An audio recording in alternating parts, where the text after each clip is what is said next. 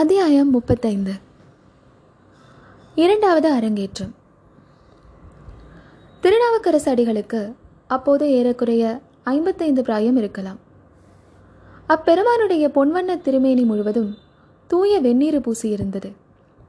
அவருடைய கழுத்தையும் மார்பையும் ருத்ராட்ச கண்டிகைகளும் தாழ்வடங்களும் அலங்கரித்தன. சிரசிலும் கரங்களிலும் அவ்வாறே ருத்ராட்சங்கள் பொழிந்தன. காதுகளிலும் ருத்ராட்ச குண்டலங்கள் இலங்கின. இடையில் தூய வெண்துகில் உடுத்தியிருந்தார். அவருடைய திருமுகத்தில் ஞான ஒளி வீசிற்று. இறைவனை நினைந்து இடையராத கண்ணீர் விட்ட அவருடைய கண்களில் பேரருள் ததும்பிற்று. கோவில் பிரகாரங்களில் புல் செதுக்குவதற்கான உழவாரப்படை அந்த தொண்டர் சிகாமணியின் திருத்தோளில் சாத்தப்பட்டிருந்தது. திருநாவுக்கரசர் காஞ்சியில் அமைந்திருந்த சைவ திருமடத்திற்கு அதிபராக விளங்கிய போதிலும் அவ்வப்போது ஸ்தல யாத்திரை சென்று திரும்புவது வழக்கம். தொண்டை நாட்டிலும் சோழ நாட்டிலும் உள்ள பல சிவஸ்தலங்களுக்கு அவர் சென்று சிவானந்தமும் தமிழ் இன்பமும் ததும்பும் தெய்வ திருப்பதிகங்களை பாடினார்.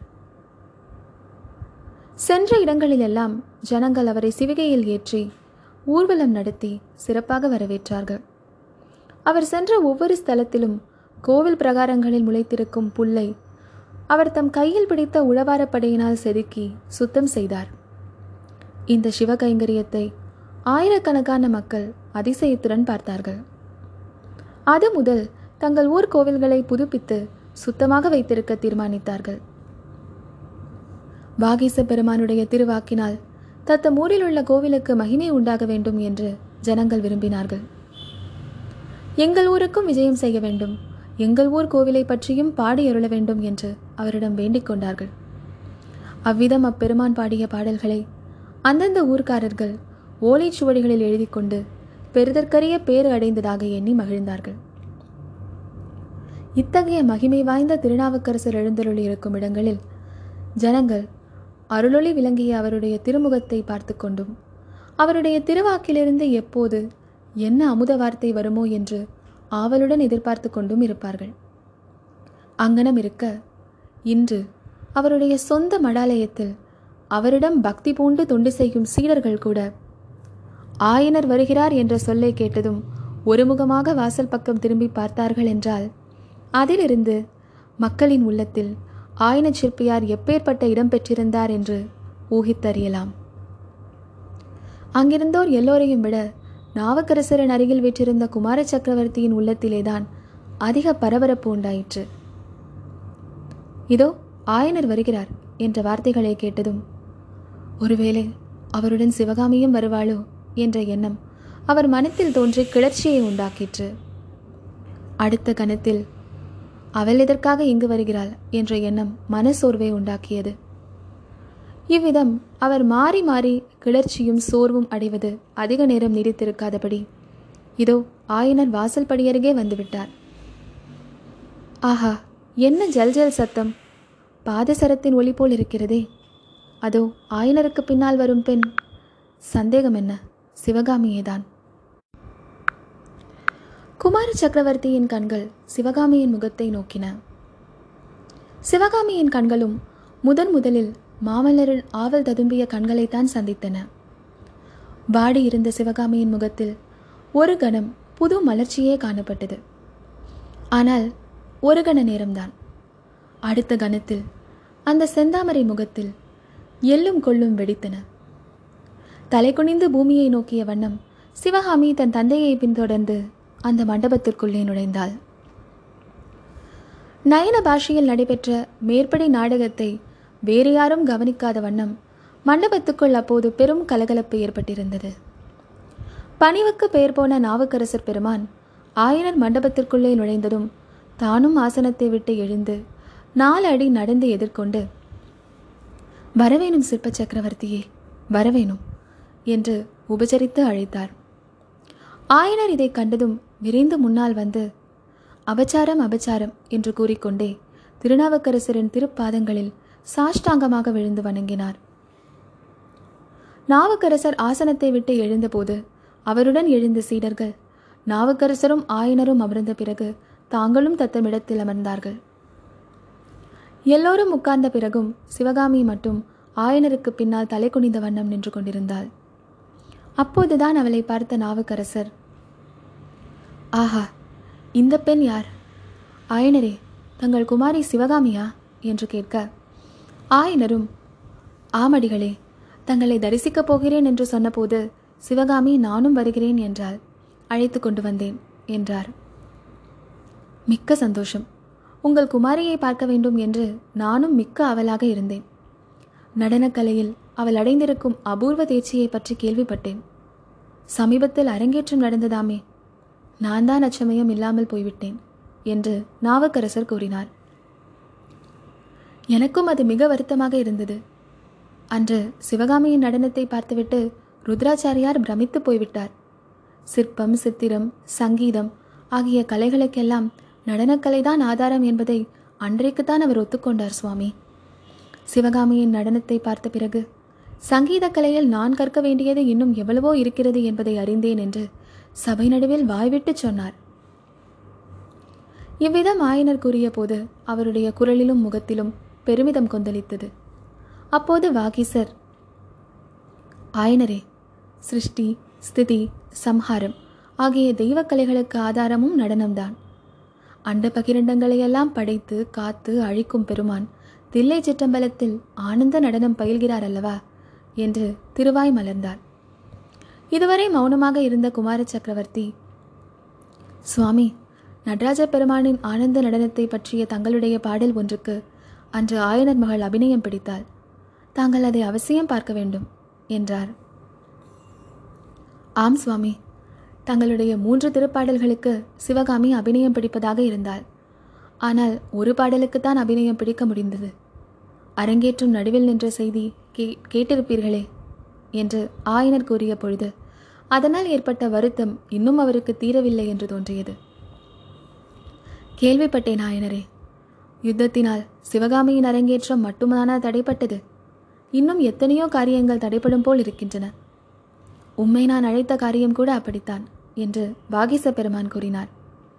சுவாமி என்ன காரியமாக என்னை வரச் சொல்லி பணித்தீர்கள்? என்று ஆயனர் கேட்டார்.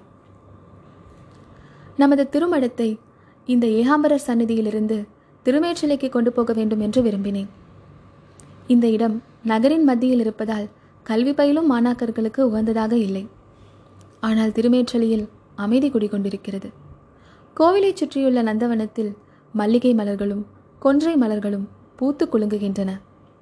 சந்தடி கூச்சல் ஒன்றும் கிடையாது. இறைவனை துதிப்பதற்கும் தமிழ் பயில்வதற்கும் திருமேற்றலை தக்க இடம் என்றார் நாவுக்கரசர்.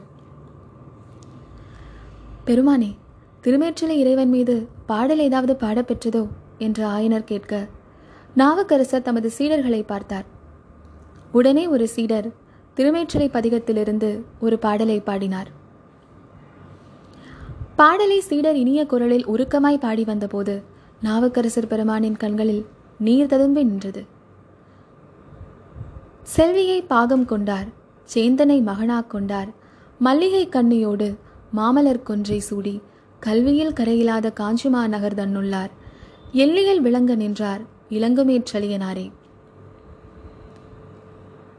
இந்த பாடலை சீடர் இனிய குரலில் உருக்கமாய் பாடி வந்தார். திருமேற்றலி கோவிலில் மல்லிகையும் கொன்றை மலரும் சூடி. சூரியனைப் போல் ஜோதிமயமாக விளங்கிய சிவபெருமானே மீண்டும் அகக்கண்ணால் அவர் நேருக்கு நேரே தரிசித்து பரவசமடைந்தவராக தோன்றினார் நாவுக்கரசு. அந்த காட்சியை அங்கிருந்த மற்றவர்களும் பார்த்து பரவசமடைந்திருந்தார்கள். பாடல் முடிந்து சிறிது நேரம் வரையில் மௌனம் குடிகொண்டிருந்தது. பின்னர் நாவுக்கரசர் பரவச நிலை நீங்கி தம்மை சுற்றியிருந்தவர்களை பார்த்தார். உடனே ஆயினர் அடிகளே தாங்கள் உண்மையிலேயே நாவுக்கரசர்தான். தங்களுடைய திருவாக்கு அப்படி மகிமை வாய்ந்திருக்கிறது. தங்களுடைய பாடலில் இடம்பெற்றுவிட்டபடியால் இந்த காஞ்சி நகருக்கும் இதிலுள்ள திருமேற்றலிக்கும் இனி அழிவென்பதே இல்லை. தங்கள் விருப்பத்தின்படி திருமேற்றலையில் மடாலய திருப்பணியை மேற்கொள்ள சித்தமாக இருக்கிறேன். ஆனால் துறைமுகப்பட்டினத்தில் ஒரு முக்கியமான திருப்பணியை துரிதமாக செய்து முடிக்கும்படி சக்கரவர்த்தி எனக்கு கட்டளையிட்டிருக்கிறார். எதை முதலில் செய்வது என்று குமார சக்கரவர்த்தி கட்டளையிட வேண்டும் என்று கூறி மாமல்லரை நோக்கினார். ஆயனருடைய கேள்விக்கு மாமல்லர் மறுமொழி கூறுவதற்குள் நாவுக்கரசர் சொன்னார் அதற்கு இப்போது அவசியமே இல்லை சிற்பியாரே. தாங்கள் வரும்போதுதான் சக்கரவர்த்தியின் அபிப்பிராயத்தை மாமல்லர் எனக்கு தெரிவித்துக் கொண்டிருந்தார். யுத்தம் முடியும் வரையில் என்னை சிஷ்யர்களுடன் சோழ நாட்டிலும் பாண்டிய நாட்டிலும் உள்ள ஸ்தலங்களை தரிசித்து வரும்படி சக்கரவர்த்தி யோசனை கூறியிருக்கிறார். எனக்கும் வெகு காலமாக அந்த ஆசை உண்டு. காஞ்சி கோட்டை ஒருவேளை பகைவர் முற்றுகைக்கு இலக்கானாலும் ஆகலாம். அம்மாதிரி சமயங்களில் என் போன்ற துறவிகள் விலகியிருப்பதே நல்லது. இவ்விதம் நாவுக்கரசர் கூறியதை கேட்ட நரசிம்மவர்மர் அடிகளே தாங்கள் இப்போது கூறிய அபிப்பிராயம் போற்றத்தக்கது. அதை சமண முனிவர்களும் புத்த பிக்ஷுக்களும் ஒப்புக்கொண்டு அரசியல் விஷயங்களில் தலையிடாமல் நடந்து கொண்டால் எவ்வளவு நன்றாக இருக்கும் என்றார். புத்த பிக்ஷு என்ற வார்த்தையை கேட்டதும் ஆயனருக்கு சுருக்கென்றது அதோடு பரஞ்சோதியை பற்றிய நினைவும் வந்தது. அடிகளே ஒரு விஷயம் தெரிவிக்க மறந்துவிட்டேன். தங்களுடைய மடாலயத்தில் சேர்ந்து தமிழ் கற்பதற்காக ஒரு பிள்ளை சோழ நாட்டில் திருச்செங்காட்டங்குடியிலிருந்து வந்திருந்தான்.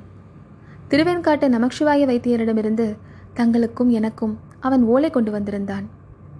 சித்திரக்கலை சம்பந்தமான ஒரு மகா ரகசியத்தை அறிந்து வருவதற்காக அவனை வடக்கே ஸ்ரீபர்வதத்திற்கு அனுப்பியிருக்கிறேன் என்றார் ஆயனர். அவ்வளவு தூரம் அனுப்பியிருக்கிறீர்கள்? அங்கெல்லாம் யுத்தம் நடக்கும் இடமாயிற்றே சிறு பிள்ளை என்று சொன்னீர்கள் என்று நாவுக்கரசர் சிறிது கவலையுடன் கேட்டார். சிறு பிள்ளையாக இருந்தாலும் மகாவீரன் சுவாமி என்று ஆயனர் கூறி அரங்கேற்றத்தன்று மத யானை மீது அவன் வேலெறிந்ததை விரித்தார் கடைசியாக பரஞ்சோதி திரும்பி வந்ததும் உடனே தங்களிடம் அனுப்பிவிடுகிறேன் சுவாமி என்றார் ஆயனர். வேண்டாம் ஆயனரே அவன் திரும்பி வரும்போது நான் எங்கே இருப்பேனோ தெரியாது. எப்போது அவன் உங்கள் தொண்டில் ஈடுபட்டானோ உங்களுடைய சீடனாகவே இருக்கட்டும். சிற்பக்கலை க சிற்பக்கலை பயிலும் பேரு லேசில் கிடைக்கக்கூடியதா? என்றும் அழிவில்லாத ஈசனுக்கும் என்றும் அழியாத கற்கோவில்களை அமைக்கும் கலையை காட்டிலும் சிறந்த கலை உலகில் வேறு என்ன உண்டு? ஆயனர் அப்போது குறுக்கிட்டு அடிகளே சிற்பக்கலையை காட்டிலும் சிறந்த கலை வேறொன்று இருக்கிறது. எங்களுடைய கற்கோவில்கள் சிதைந்து உரு தெரியாமல் அழிந்து போகலாம். ஆனால் தங்களுடைய கவிதை கோவில்களுக்கு ஒரு நாளும் அழிவில்லை. கல்பகோடி காலம் அவை நிலை பெற்றிருக்கும் என்றார். அப்போது குமார சக்கரவர்த்தி சற்று முன்னால் பேசி முடிவு செய்ததை இரண்டு பேரும் மறந்து விட்டீர்களே எல்லா கலைகளுக்கும் ஆதாரம் நடனக்கலை அல்லவா? என்று சொல்லவே அங்கிருந்த எல்லோருடைய முகத்திலும் புன்னகை பூத்தது. ஆனால் சிவகாமி மட்டும் குனிந்த தலை நிமிராமல் இருந்தாள். நாவுக்கரசர் நல்லது குமார சக்கரவர்த்தி. நாங்கள் மறந்துதான் போய்விட்டோம். எல்லா கலைகளுக்கும் ஆதாரம் நடனக்கலைதான் தில்லையம்பலத்தில் ஆடும் பெருமான் முன்னால் நிற்கும் பொழுது உள்ளமானது பொங்கி கவிதை வெள்ளமாய் வருவதைப் போல் மற்ற மூர்த்தங்களுக்கு முன்னால் நிற்கும்போது வருவதில்லை என்று கூறிவிட்டு ஆயனரை பார்த்து சிற்பியாரே தங்கள் புதல்வியின் நடனத்தை நான் பார்க்க வேண்டாமா? தென்னாட்டுக்கு யாத்திரை சென்றால் திரும்பி எப்பொழுது வருவேனோ தெரியாது. நாடெல்லாம் புகழும் சிவகாமியின் நடனக்கலையை பார்க்காமல் போக எனக்கு மனமில்லை. ஒரே ஒரு பாடலுக்கு அபிநயம் பிடித்து காட்டினாலும் போதும் என்றார். ஆயனர் சுவாமி சிவகாமிக்கு அத்தகைய பாக்கியம் கொடுத்து வைக்க வேண்டுமே என்று கூறி தமக்கு பின்னால் இருந்த சிவகாமியை திரும்பி பார்த்தார். அவள் முக வளர்ச்சி இல்லாமல் தலை குனிந்த வண்ணம் இருப்பதைக் கண்டதும் ஆயனருக்கு சிறிது வியப்பு உண்டாயிற்று. இதையெல்லாம் கவனித்த மாமல்லர் ஒருவேளை நான் இங்கு இருப்பதால் சிவகாமி ஆட விரும்பாமல் இருக்கலாம். விடை கொடுங்கள் சுவாமி நான் போய் வருகிறேன் என்று நாவுக்கரசரை பார்த்து கூறினார். இந்த வார்த்தை காதில் விழுந்ததும் சிவகாமி பளிச்சென்று துள்ளி எழுந்து நடனத்திற்கு ஆயத்தமாக நின்று அப்பா எந்த பாடலுக்கு அபிநயம் பிடிக்க வேண்டும்? என்று கேட்டது. அழகிய மான்குட்டி ஒன்று குயிலின் குரல் பெற்று அமுதத் தமிழ் மொழியின் மழலை பேசுவது போல் துணித்தது. பூவனத்து புனிதனார் முதலில் தோன்றட்டுமே என்று ஆயனர் பெருமிதம் தோன்ற கூறினார்.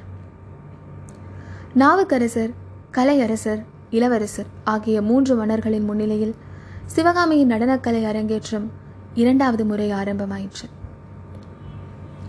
மந்த மாருதத்தில் மிதந்து வரும் தேன் வண்டின் ரீங்காரம் போன்ற குரலில் சிவகாமி பின்வரும் திருத்தாண்டகத்தை பாடிக்கொண்டு அதன் பொருளுக்கேற்ப அங்கங்களின் செய்கைகளினாலும் முகபாவத்தினாலும் அபிநயம் பிடித்தாள்.